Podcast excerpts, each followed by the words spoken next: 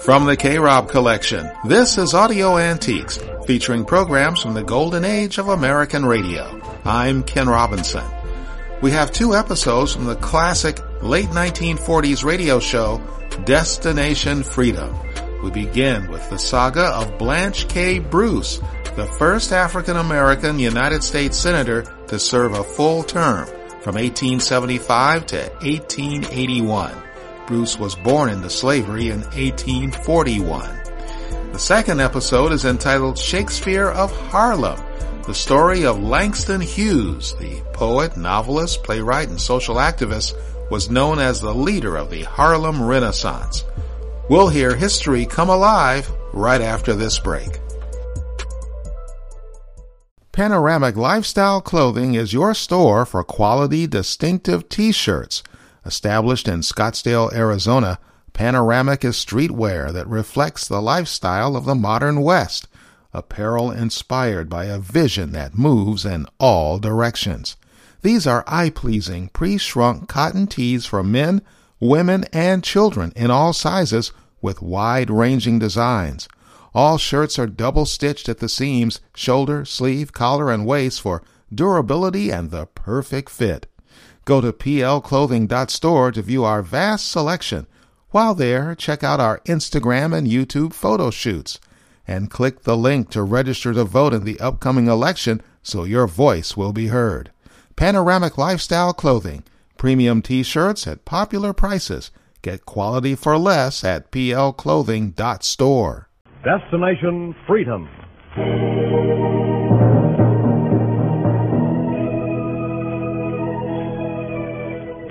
Destination Freedom. Dramatizations of the great democratic traditions of the Negro people is brought to you by station WMAQ as a part of the pageant of history and of America's own Destination Freedom.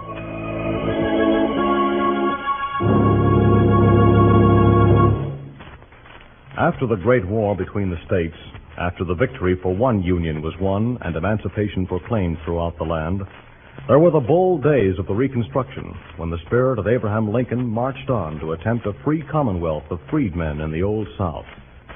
Among the freedmen who rose out of the chaos and conflict of the era, one became a United States Senator and fought courageously to make emancipation a living reality. We tell his story in The Saga of Senator Blanche K. Bruce.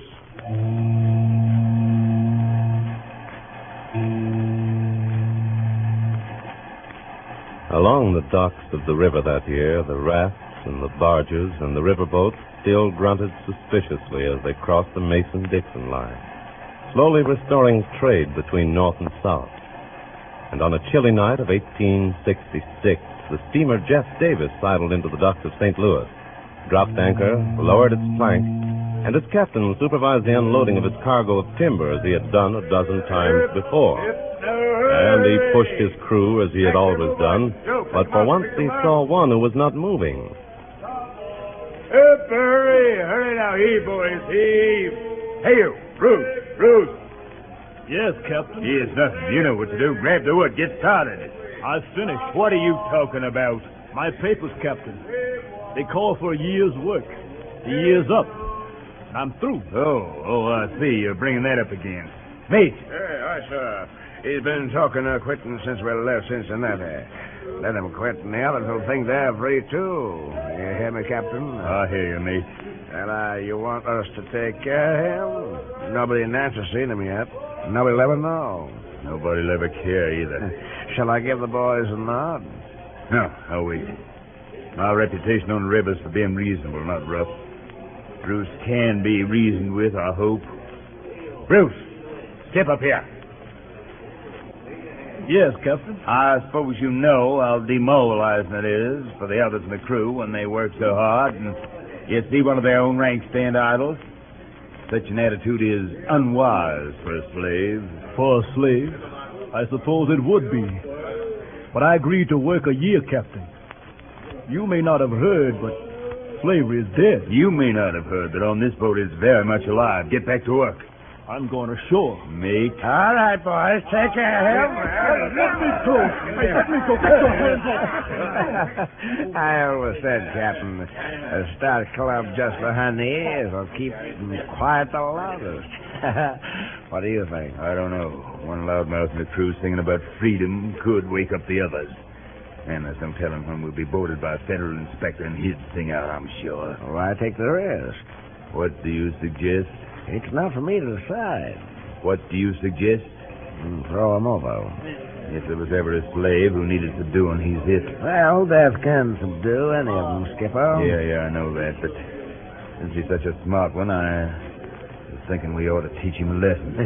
you want the boys to reason with him below deck when he wakes up? No, no, that'd be a calm thing to do compared with what I have in mind. What have you in mind? In two days, we dock in Natchez, don't we? Uh, yeah, of course. Since our educated slave's so anxious to get ashore, suppose we put him off Mississippi. Just let him free in Natchez. The night riders and the angry overseers will take care of his free soul. Skipper, I didn't think you had it in you. yeah, let him see how dead slavery is in Mississippi. I never did like the man. Just uh, hold him below deck till we reach the Magnolia State. And the steamer Jeff Davis, having unloaded timber at St. Louis, held on board one Blanche Bruce, who was brought on deck when the riverboat nudged its way into Natchez that night. And when the sun came up over the bosom of the Mississippi that morning, the captain measured the former slave with his eyes. Bruce, ordinarily, for the impudence you've shown, the river above us uh, would have long ago been your coffin. What other bearing ground have you found? Over there, Where? east, that, my rebel, is the sovereign state of Mississippi. Before the war, it had more plantations than any other in the Union. It had the most slaves, and the overseers saw to it that they had the highest death rate. Its plantations produced the most. You're telling me what I know. I don't suppose you know what's happened over there since the war. No. The old masters are determined that there'll be no changes in the status of the newly freed, no matter who won the war. I don't know where you come from or what you've been before, but uh, I gave you a chance to work out on my boat, hide out from the riots that started now that the war's over. But uh, you ask for your freedom. This is it. Well, the plank is down. Walk it. He walked the plank to the newly liberated city of Natchez. Newly freed wandered around the city searching for jobs, for homes, for clothes, for a chance to grip tighter the slim margin of liberty they had won out of the war. And Bruce, the refugee, wandered and searched with them. And on a street corner, white working men idle in the aftermath of the war heard an ex-overseer pound the air and declare a new war. Listen, listen to me. I tell you things has come to a this state. When up in Washington, you got traitors. Yeah, traitors to our beloved state's rights. Right now, passing bills to give equal rights to slaves. You know what'll happen then?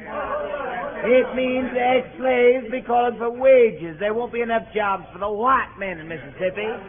It means slaves will be giving us orders and marrying our daughters and running and ruining this state. And you want that to happen just because Yankees with slave regiments beat us in battle? Then men protect your home. Drive the slaves back where they belong on the plantations under the whip. It's nature's law. It's meant that way. Wherever you see 'em teach 'em the law. Ah, there goes one now. Get him. There he is. Get him. And, and the idlers turned and saw Bruce and set out after him. And he ran through the unknown streets, dodged the pellets in the stones, ducked around corners. And when he started stumbling down the end of a one-way street, he understood the captain's intentions. And he pulled up breathless under the awning of a shop window and turned to face the executioners. Hurry, come in here. This way, hurry. What? I can't keep the door open. Come on. I'm coming. I'm coming. There. There, that'll hold them if they don't try to ram it. Come away from the window. Over here. Now sit here quietly. Uh, there, they're going away. Yes, they're going. You're trembling too. I, I think I'm shaking more than you. Why did you save me if you... I, I guess it's your fingers. They're all smudged in printer's ink. Fingers like that, like mine. But ink never wears off. I guess it's our trademark. I couldn't let them hang another printer. Be like hanging myself. If you want to, you can work here in my shop with me. Maybe we printers can bring some sanity back into the state. My hand on it. And the printers clasped their ink-stained hands, one white and one brown. And while the mob roamed outside and spread cold terror through the town, a warm friendship sprang up between the two printers that outlasted the riot. When a calm came over the state, the printers opened shop together and took in work from the few clients who still had time to read. And it was not long before a new client came in and noticed the new printer. Where's Martin, the printer? He stepped out a few minutes. Can I help you? Aren't you being a little presumptuous? I didn't think I was. There's nothing you can do to help me. How long will your master be gone? All the masters have been gone for quite some time now. I see. You're very sure the masters won't be back and put you where you belong? Very sure. You're impudent, even before the state legislature has met to pass the new Yankee amendments. I've a good mind to show you how little change there's going to uh, be. Mr. Cosby. Were you looking for me? Yes, Martin, I was. Yes, sir. I want you to print 60,000 copies of these leaflets. Have them ready for my office in a week. Can you do it? Well, yes. With my new printer, I think we can. Does he have to work on them, too? The only way we can get them out that quickly, Mr. Cosby. Well, all right. This helper you've got, where'd he come from? I've never asked him, Mr. Cosby. I've seen him somewhere before. A lot of good people are new here, Mr. Cosby. Uh, take yourself, for example. Hmm. Have the order out in a week, soon as possible. Not sure that working on him might not teach a new printer a lesson. Good day, Martin. Good day, Mr. Cosby. Well, Bruce, seems we're set for a profitable week's work. Yes. Hey, let me unwrap the dummy copy you left here. Cosby heads a new political party in the state. If we work for them, we don't have to worry about simple little things like food. Mm, let's see the copy. Uh, here you are. Start setting it up in the evening, and when... Uh, what is it? Can't you understand it? Very well. No, we won't have to worry about simple things like food by printing Cosby's copy. Hmm. Then what is there to worry about? Freedom.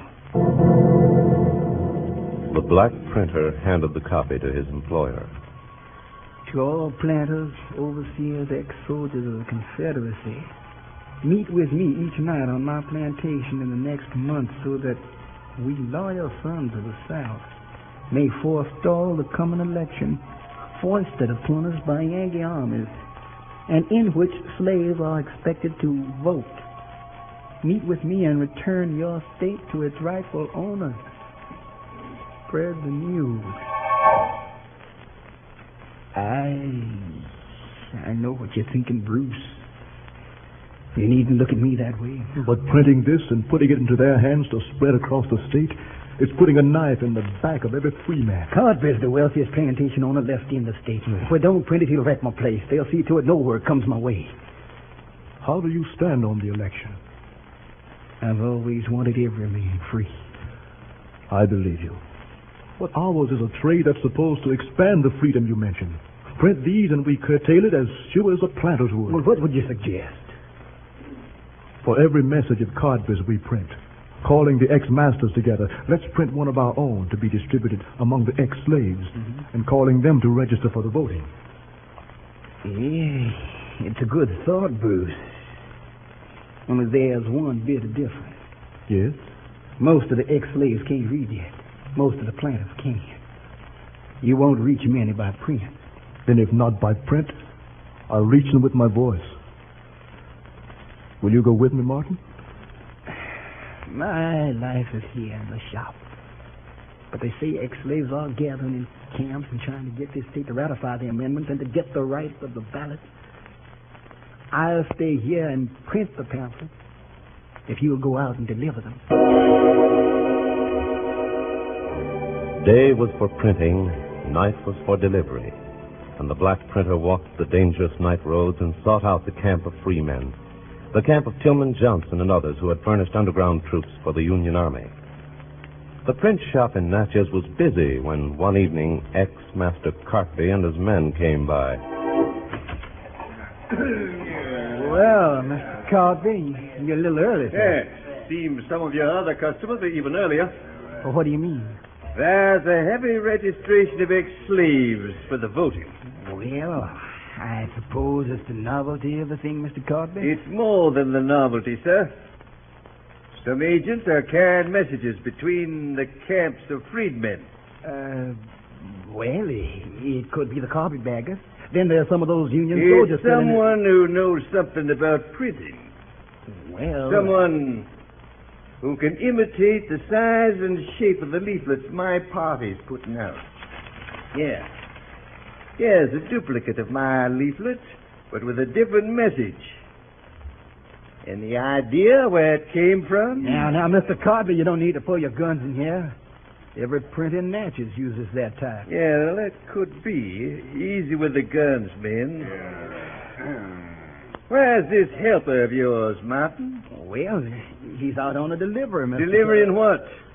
Well, printing, of course. When'll he be back? I don't know when he'll be back. Might be late. I see. Then it's good I have plenty of time today. Boys, make yourselves comfortable. Watch the streets. We're waiting.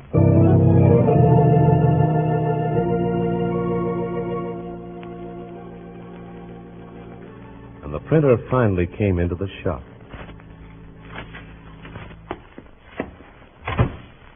All right, boys, go over him. What? What is this? Martin! Hold up your hands. Hold up your hands, and you'll live. Resist, and you'll die. All right, go through his pockets. Hold still there. Hold still. The order was carried out. The men of the planter found nothing. The planter looked at him long and quietly and said, How long have you been in this state? Long enough to believe I know what it needs. I've seen you before, but uh, I can't place where. Well, now pay attention to me, you printer. I know there are men on, in your trade who prematurely hailed the Civil War's end in a system that enriches the few at the expense of the many, as you put it. But before new laws are enacted, I'm going to do everything to stop it. I know there are white laborers and farmers who might join with the freedmen to vote to keep the ex-masters from any new power, but we'll stop them too. Don't get in the way. All right, men, come along.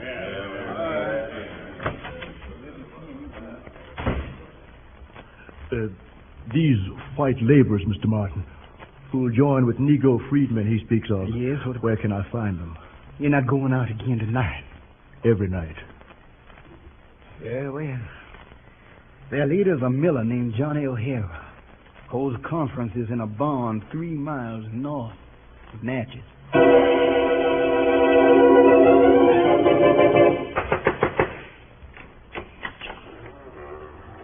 What are you looking for? Trade.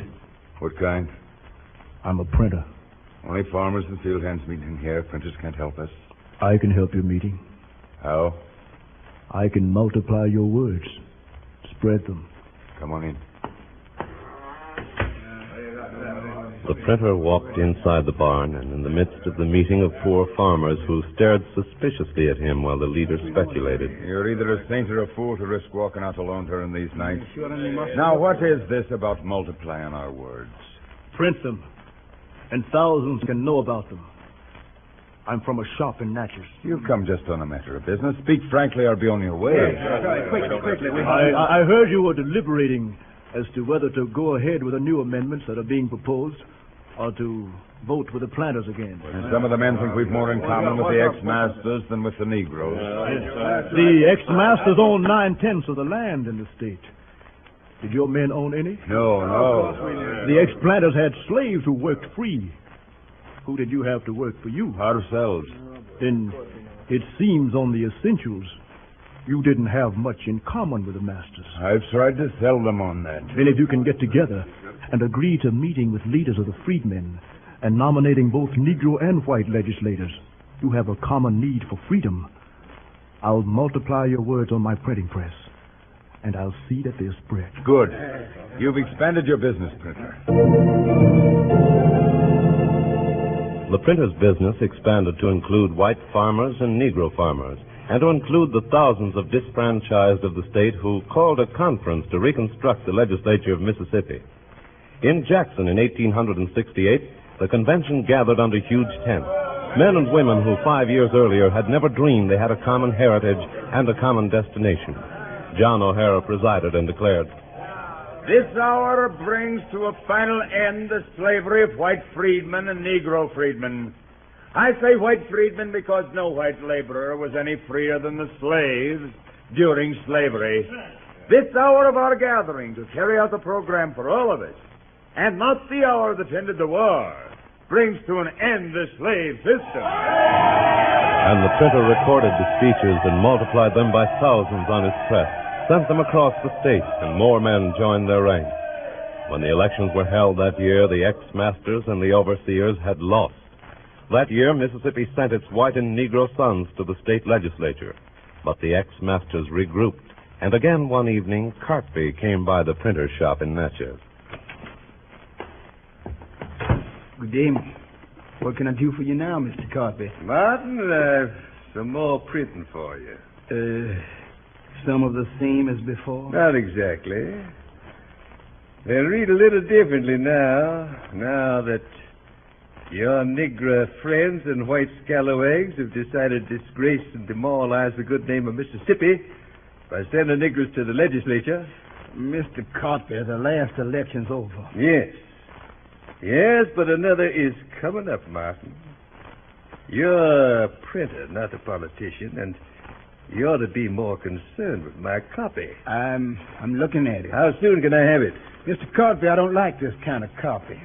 You see, it's not Not what, Martin? not true. Since when? Since Mississippi outlawed segregation and we got our civil rights code, it's not legal to print copy calling for night riders to visit the homes of the new leaders, Mr. Cartby. You'll have to find another printer. I don't think so, Martin. Not if you value your shop. You couldn't. No, I couldn't. No. Later, I'll be able to. Bruce's side is having its day now, but the day of the planters is coming back. Mark my words, sir. By way of the ballot, if possible, if necessary, by way of the bullet.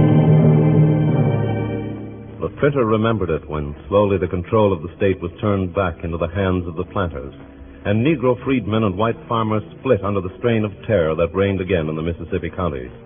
It was then the freedmen leaders called the true printers into O'Hara's mill, and they had a proposal. We're proposing a way of uniting the people again against the ex-masters, Bruce. We're proposing you run for senator. Yeah, that's what you want. I've, I've heard you, and I've thought about it. Then act on it, man. We need you in Washington, near the president. Show him what's happening in Mississippi. Unless we get help, we're going back to slavery. Right, If I thought, if I thought there was a chance of winning and doing good, We'll make the chance. it's not like running for a seat in the House. This way it'll mean the whole state's got to be behind me. We can get them behind you. Here, Martin, come over here. You talk to him. Bruce is your friend. He'll listen to you. If you run, Bruce, your opponent will be Carter Cartby. You mean the plantation owner? That's right. I'll run. Good, good, good. Now, the names of the leaders must not be spoken until the time for nomination, because these men are strong. They'll put each of us on the death list. Keep very quiet. Who's there? Who knows we're here? Duck down, help. And they ducked down, but some never got to know they had already been put on the death list of the ex-masters, and the rifles checked down the list and accounted for six of the Reconstruction leaders. And one broke off and dashed toward Natchez and finally threw himself on the print shop door, strength too sad to twist the lock. And this time there was no one there to open the door and snatch him into safety. Still breathing. hey, Chief, They got that Bruce table. Shall I finish her? Wait, wait. Hold on. Here. Let me look. One pull of the trigger, Chief, and the center seat's you on without a race. Wait. His shirt's torn. Ah, he won't need claws in a minute. Open his shirt some more. Hmm, I see. I see. Say what, Chief? Never mind. I think you can put away the gun. I don't think we'll need it for this election anyway. The man put the gun away and was puzzled. As the days wore on and the printer seemed to survive and grow stronger, his speeches spawned new leaders to carry out the work of the Reconstruction. Then he received a visit from his opponent, Mr. Cartby. You keep busy these days, Bruce. Oh, it's you.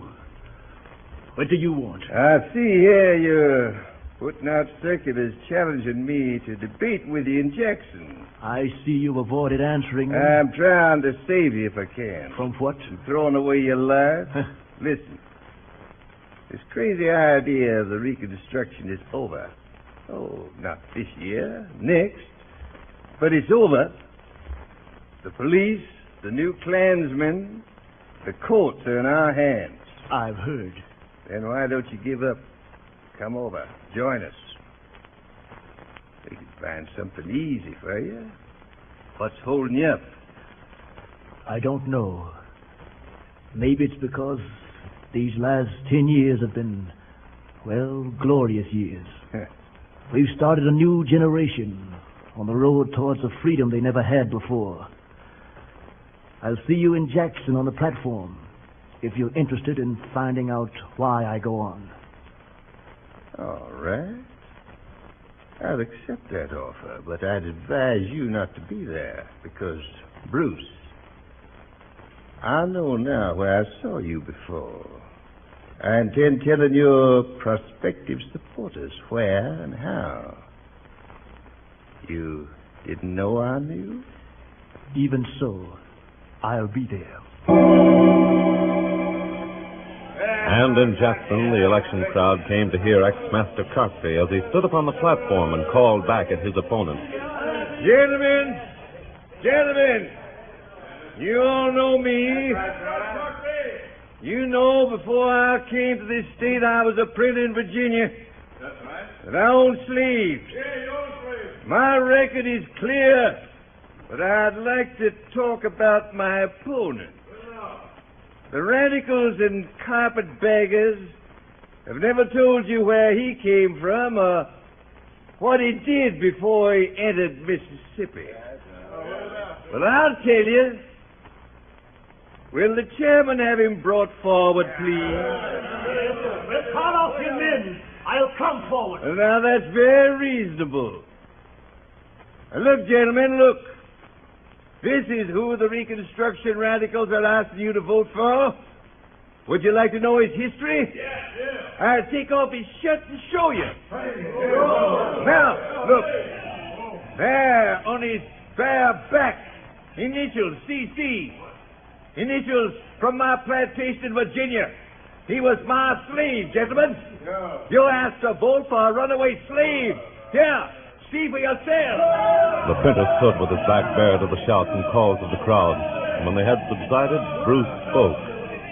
Mr. Chairman, Yes? may I speak? Well, I don't see what you got to say. I don't see any real. Well, if you're not afraid they'll hang you, go on.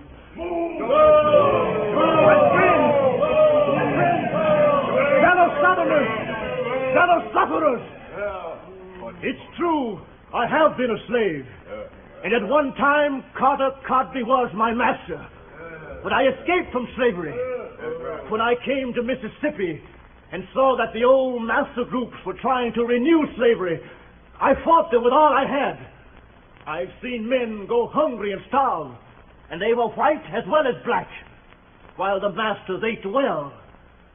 Once there were no schools for slaves. There were no schools for many of you freedmen who weren't property owners. The Reconstruction has brought you rights you never enjoyed before the war, even as freedmen. Are you to stand by and see the fruits of the Reconstruction destroyed by the owners and the masters? Now, perhaps, but not for long. No, no, the seeds of freedom lay too deep in our soil. The crowd grew quiet and remained seated while the printer walked through the crowds of Jackson, shirt torn but spirit whole. A month later, Mississippi answered at the polls, and Blanche K. Bruce became the first ex-slave to be elected to the United States Senate.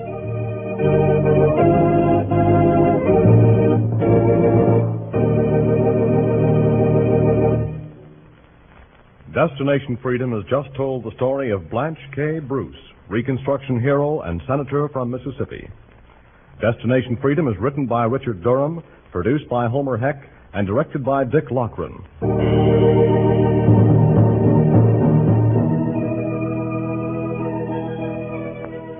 The part of Blanche K. Bruce was played by Fred Pinkard. Our narrator was Tony Parrish. Others in the cast were Oscar Brown Jr., Ken Griffin, Jess Pugh, and Dean Almquist. Special music was composed by Emil Soderstrom and played by Elwin Owen and Jose Bethencourt. Our technician was Al Johnson, sound effects by Cliff Mueller. This is Charles Martin inviting you to be with us again next week when Destination Freedom will tell the story of the 761st Negro Tank Battalion.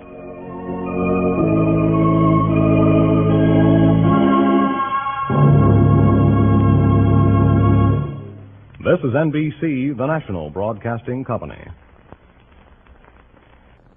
I read in the papers about the Freedom Train. I heard on the radio about the Freedom Train.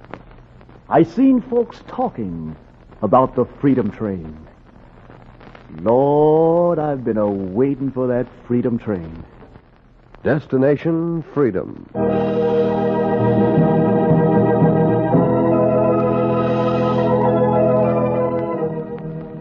Chicago Defender and station WMAQ bring you Destination Freedom, dramatizing the great democratic traditions of the Negro people, interwoven in the pageant of history, and a part of America's own Destination Freedom.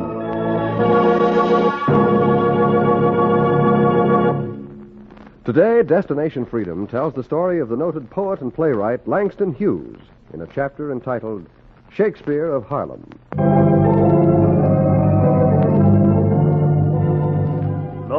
I've been a waiting for that Freedom Train.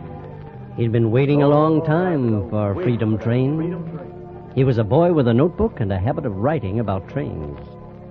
He was born poor in Joplin, Missouri. He hadn't seen his father in so long he'd forgotten his face.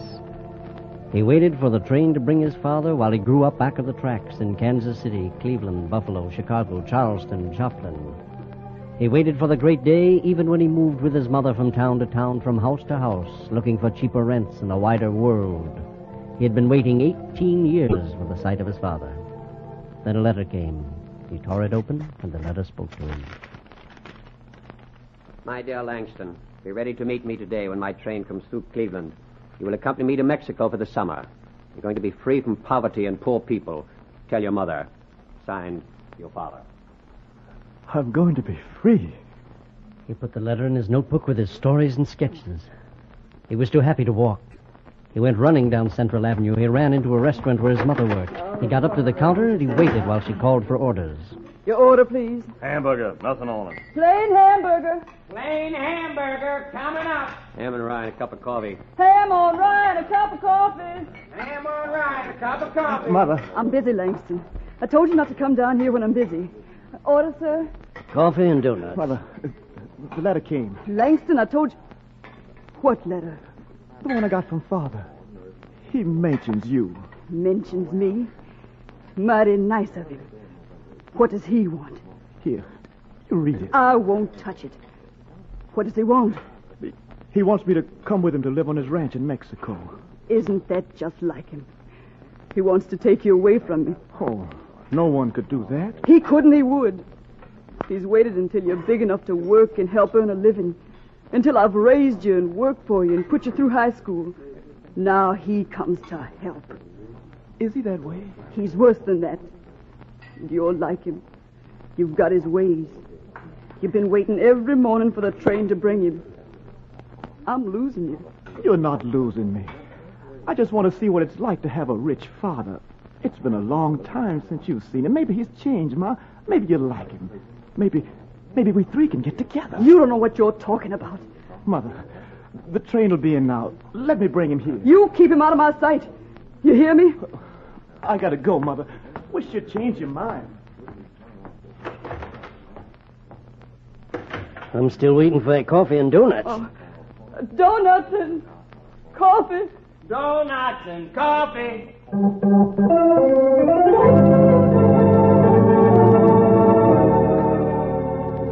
While the waitress worked, her son went out to see if he could close the odd gap between father and mother. He held an image of his father in his head, an image of a wonderful, wealthy man who lived in a land where there was no color line, no rent falling due, just mountains and sunshine and air and freedom. He went through the train station looking for his image. No one fitted that dream. He looked until the crowd grew thin and then he gave up and walked toward home as he turned a corner. Oh, watch where you're going, you clumsy clown. Are you blind? I'm sorry.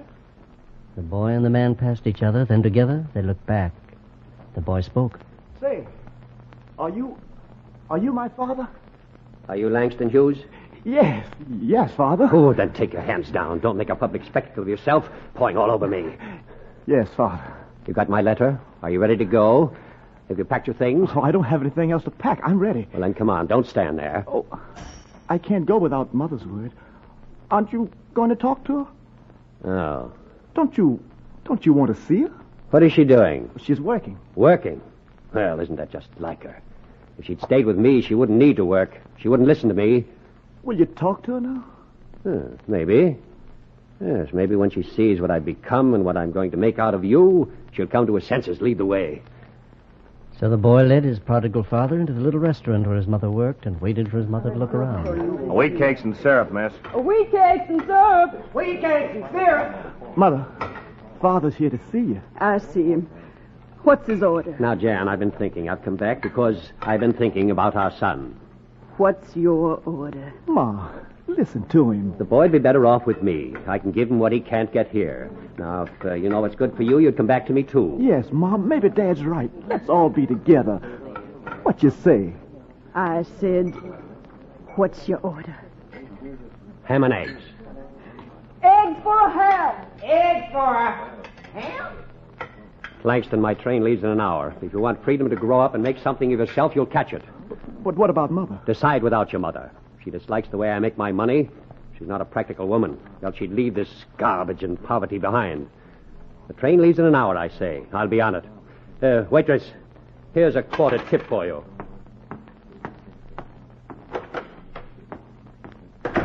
Cook, take this quarter out and throw it in the garbage. One quarter for the garbage.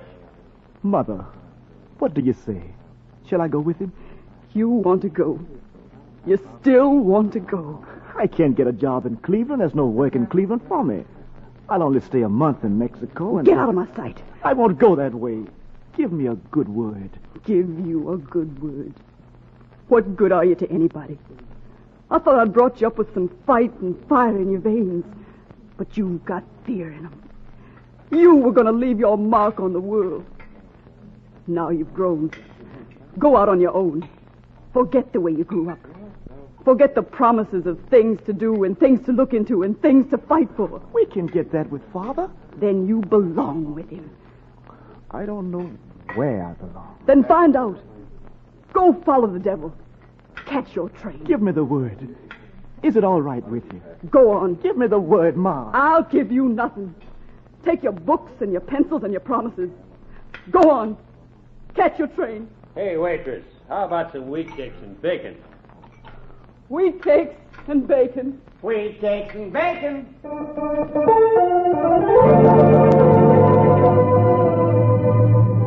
The boy sat a long time at the counter waiting for the good word. The word never came. The train did, and he was there to meet it. So, you came without the old woman's blessings. You've got sense. You're a son after my own heart. Come along, get aboard. Why, why didn't Mother want to come? She's a woman who lives by hopes and promises. Hopes of what she wants to see here in the States. I know better. In a few days, you'll see something that'll make you forget all about your life here. Get aboard. Board! All aboard!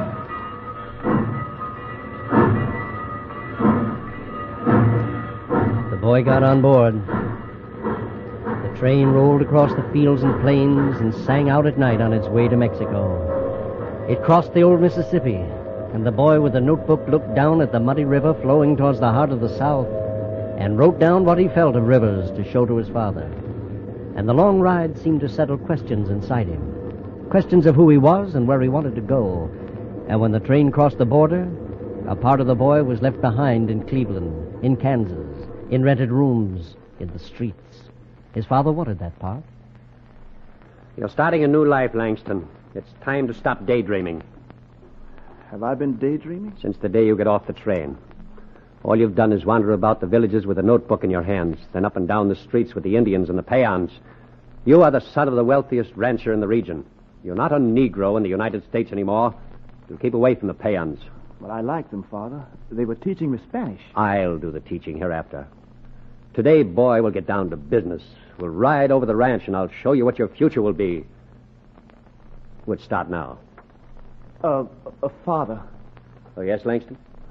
Well, I, I, I wrote something I'd like for you to read. I want to talk to you about it. What is it?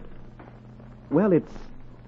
It's little. Well, what are you stammering for? If you've got nothing to say, close your mouth. Yes, Father. When there's something on your mind, say it. When there's nothing, be quiet. Now go saddle the horses. When you see what I've planned for you, you'll have something to talk about. The boy put away his notebook and pencil. He saddled the horses.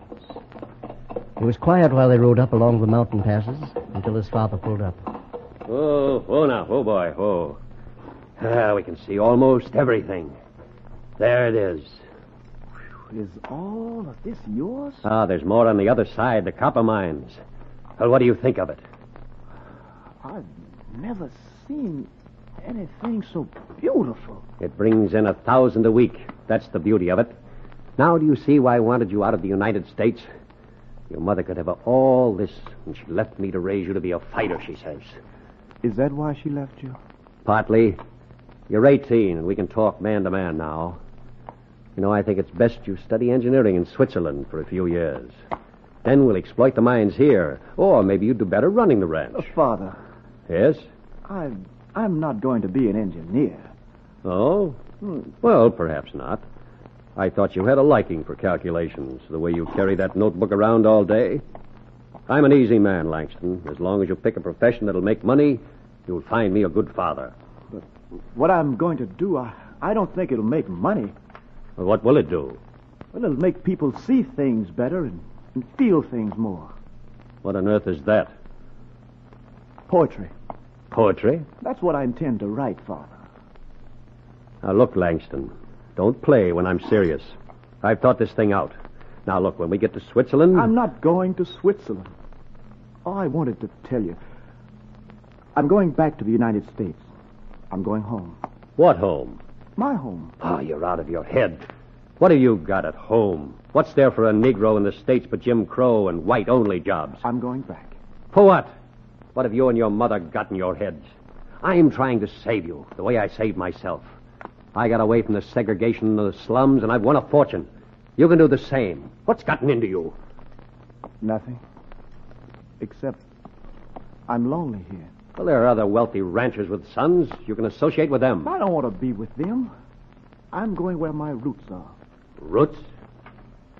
When I crossed the Mississippi, I got the feeling then of who I was and, and where I was going. I wrote it down. Will you read it? You've got your mother in you. I've got the river in me. When I crossed it, the words came to me that I have known rivers. I have known rivers ancient as the world and older than the flow of human blood in human veins. My soul has grown deep like the rivers. I bathed in the Euphrates when dawns were new. I built my hut near the Congo, and it lulled me to sleep. I looked upon the Nile and raised the pyramids above it. Oh, I heard the singing of the Mississippi when Abe Lincoln went down to New Orleans. And I've seen its muddy bosom turn all golden in the sunset. I have known rivers, ancient, dusky rivers. My soul has grown deep like the rivers.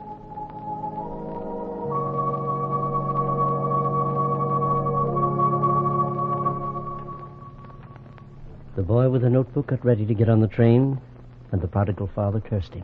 Let this be the last time you call me father. I want no part of poets or fools. Mark my words, you'll go hungry and jobless at home. Oh, you'll be happy for a while. But there'll be streets you can't live on, jobs you can't get, restaurants you can't eat in, and hotels you can't sleep in. You'll never find a father who can give you the freedom I've given you. Take your notebooks and your poems, and may the devil keep you.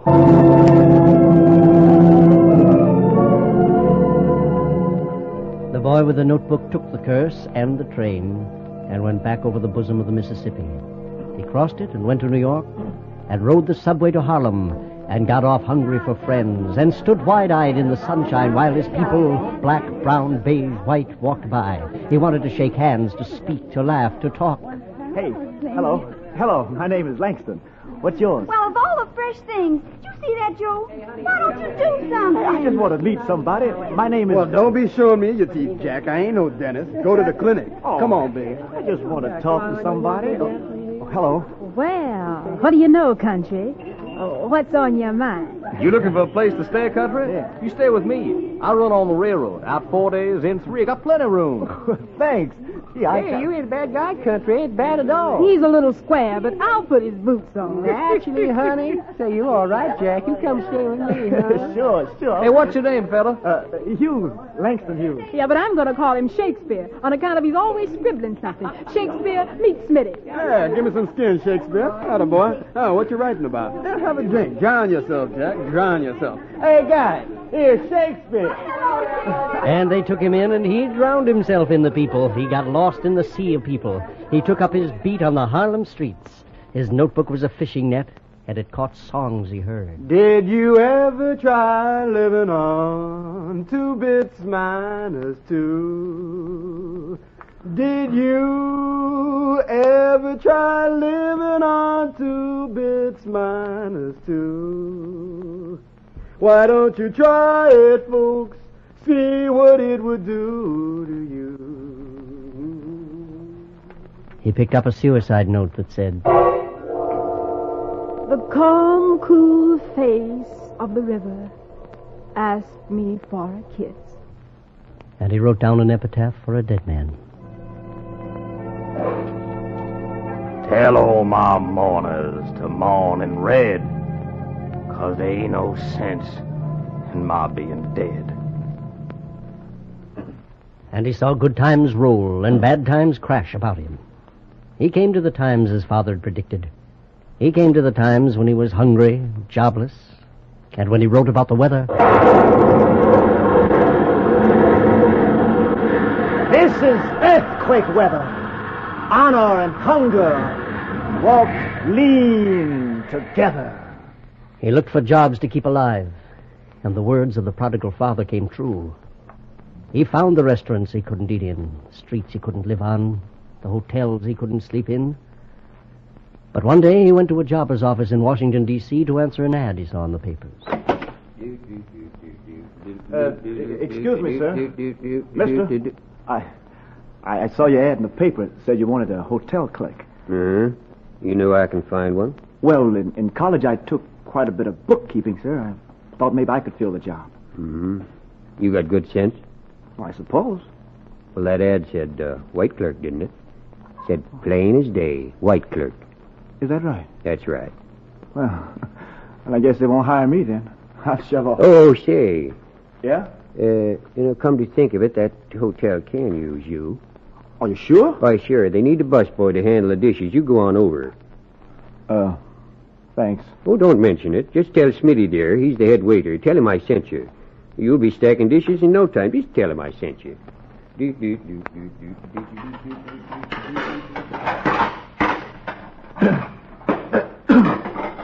Uh, the jobber sent me over. Oh, man, you got an easy job, Sonny. No responsibilities to worry about whatsoever. Now, it's seven days a week, nine hours a day, and at fifteen dollars per, the pay ain't bad. Now, you start collecting dishes soon as supper's over, and whatever you be, don't eat slow. He put aside the notebook while the plates piled high. He got to know the waiters, the cooks, the maids. But the net of his notebook caught less as the days wore on, and all the words of his father came before him.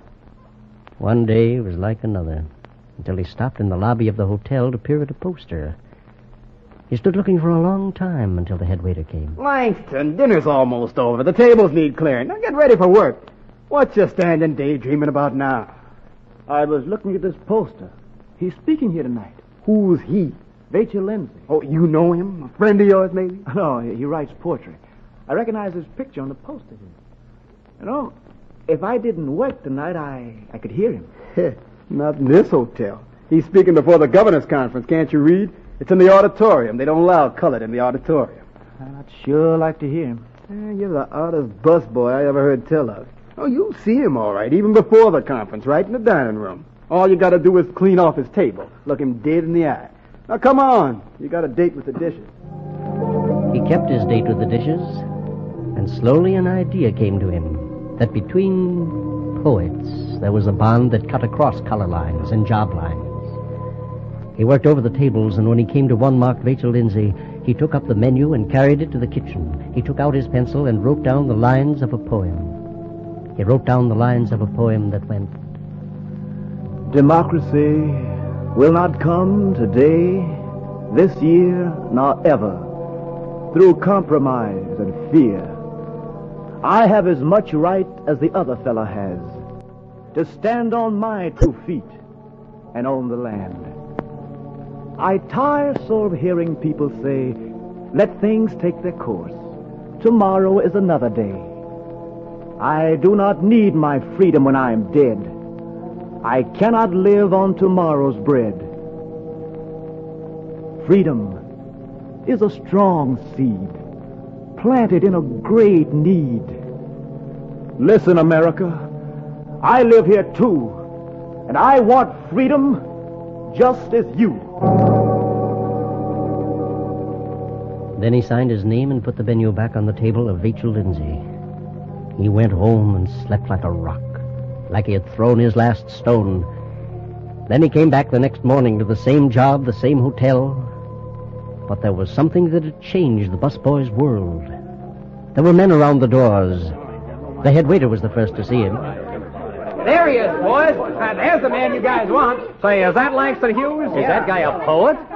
he don't look like no poet to me. He don't look like nothing but a busboy. If bad busboys make great poets, Shakespeare. Uh, hey, are you Langston Hughes? Yes, yeah.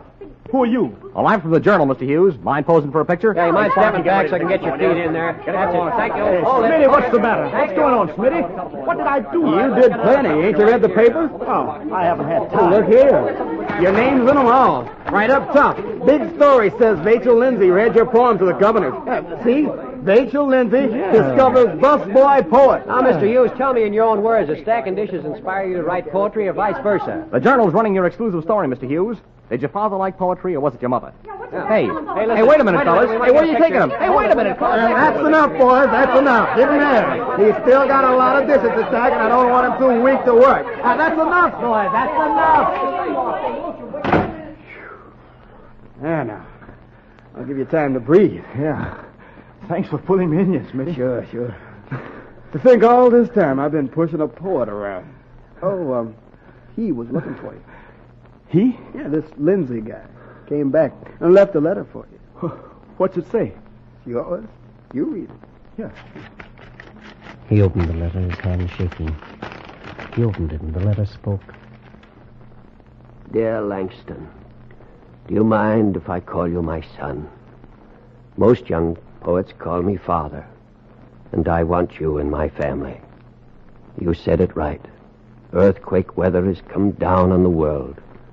Most men are not free. Honor and hunger do go together. I want all my sons to wake up the world. We poets, even when not born of the common people, must speak for the common people. Speak loud, son. Speak the truth and scare hell out of the devil. And when you see freedom coming, catch it like you catch a train, and let no passengers be Jim Crowed. Affectionately, your father, Vachel Lindsay.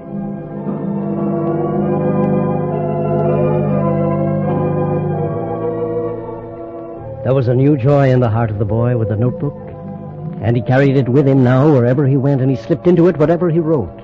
He wrote of many things, of blues, of women, of people and places. He was read in every country where books were printed.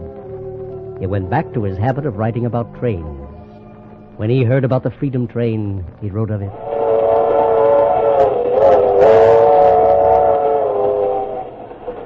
I read in the papers about the Freedom Train. I heard on the radio about the Freedom Train.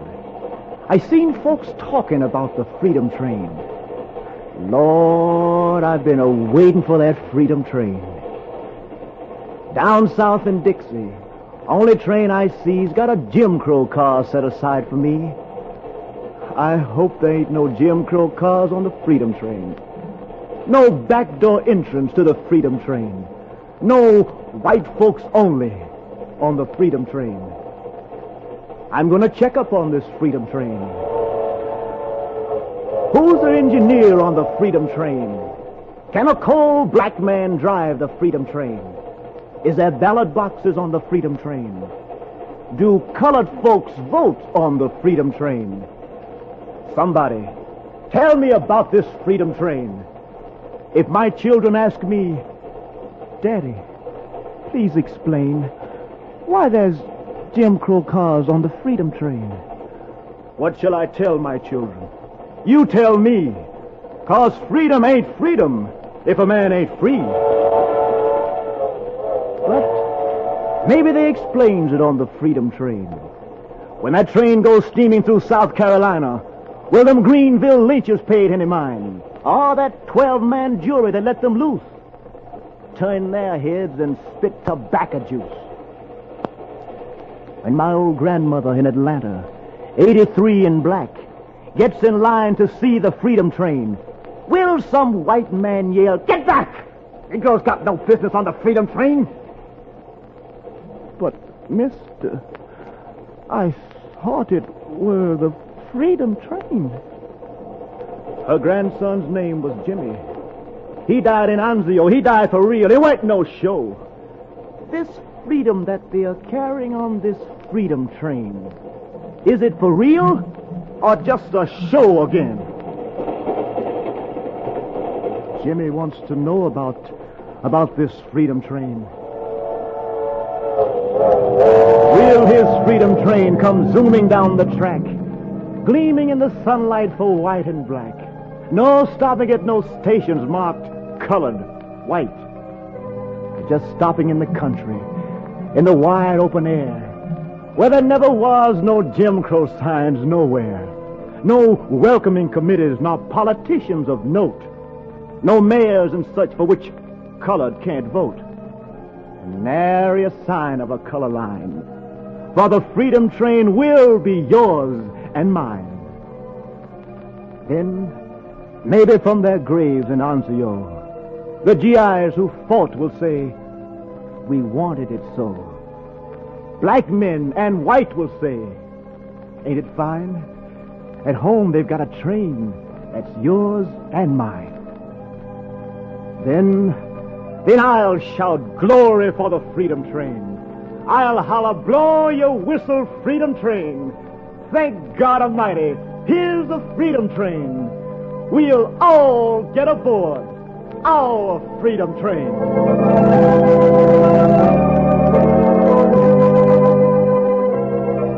The boy with the notebook wrote down his poem and caught the train. And so Shakespeare went back to his beat in Harlem.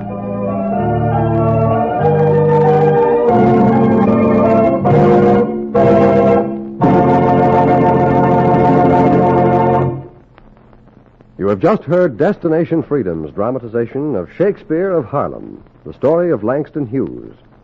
Destination Freedom is brought to you by the Chicago Defender newspaper and station WMAQ. Destination Freedom is written by Richard Durham and produced under the direction of Homer Heck. The poems heard in today's story were Freedom Train, Suicide Note, Wake, and Democracy, used by special permission of Langston Hughes.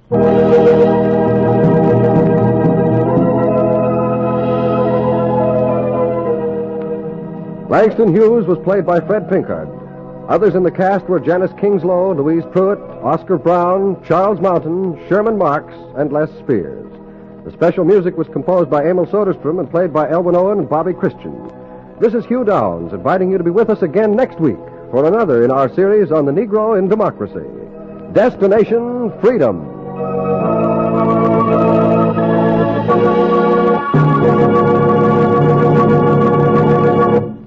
This is NBC, the national broadcasting company. Are you tired of your 50 to $100 per month cell phone bill? Well, come on over to Mint Mobile. I've been with Mint Mobile for years and I get all the talk, text, and data I need for just $15 a month. You've seen their commercials on TV. Just go to their website, pick the best plan for you, and they will send you a SIM card. Insert it into your phone and start saving. You can even keep your same number. Mint Mobile, where you get talk, data, and text for just $15 a month. Get more information from krobcollection.com. And like me, you can get talk, text, and data for as little as $15 a month at Mint Mobile. From the K Rob collection, this has been Audio Antiques, a program featuring shows from the golden age of American radio.